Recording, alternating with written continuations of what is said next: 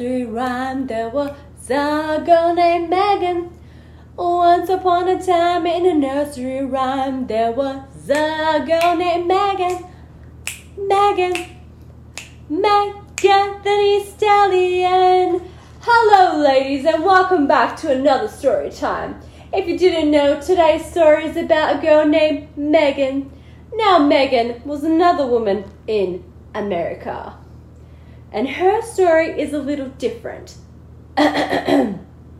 so, once upon a time, there was a girl named Megan in America. And she decided to go from average to savage so she can wreak havoc because she wanted to manifest on request her best life. And in order to do this, she had to dun dun dun say yes to herself, sis. That's right.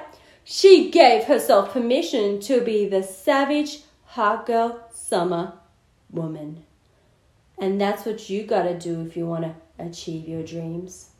Now, if Megan never ever said yes to herself while she was working a community service job and everyone was saying no, no, no, we would never ever see her on the Met Gala, in Revlon, singing WAP, and all these other things.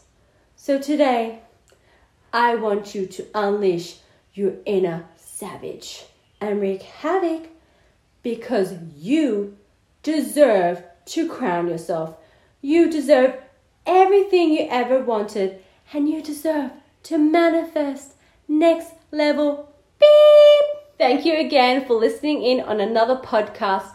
If you enjoyed this, then please click the links below to subscribe to them vibes to change your whole damn life.